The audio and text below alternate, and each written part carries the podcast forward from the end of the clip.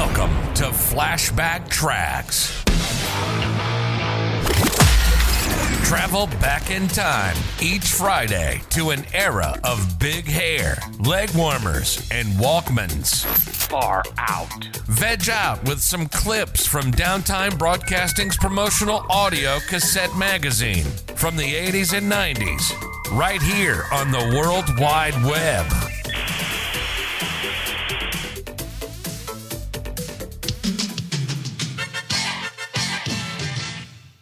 The past decade has seen a rising trend out of Hollywood. Major stars are creating businesses and licensing empires out of their personal reputations and media associations.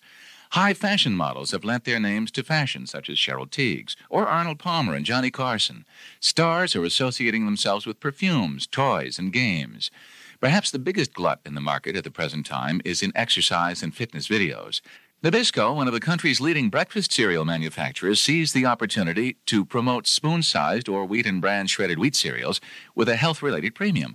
They selected Jane Fonda's exercise videotape as a premium for a self liquidating price of $19.95 and two proofs of purchase. The promotion was running its course with appropriate advertising and with a back panel of cereal promoting the offer when a local radio talk show in New York began a small fire.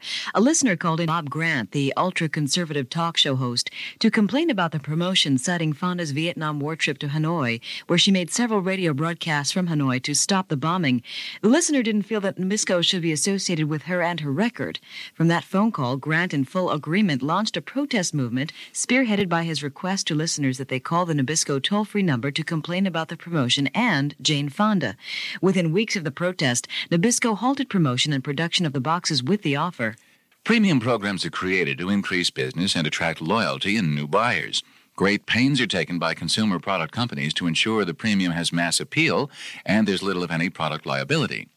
This premium, although benign looking, had a new set of problems. The result is a much harder look at endorsements and premium tie ins with celebrities. Any company wanting an association with a celebrity is well advised not to just negotiate high fees to a reasonable level, but to check the celebrity's closet, too. Travel back in time with us next Friday as we share more clips from the 80s and 90s on another rad episode of Flashback Tracks exclusively on Promo Corner. Time to bounce.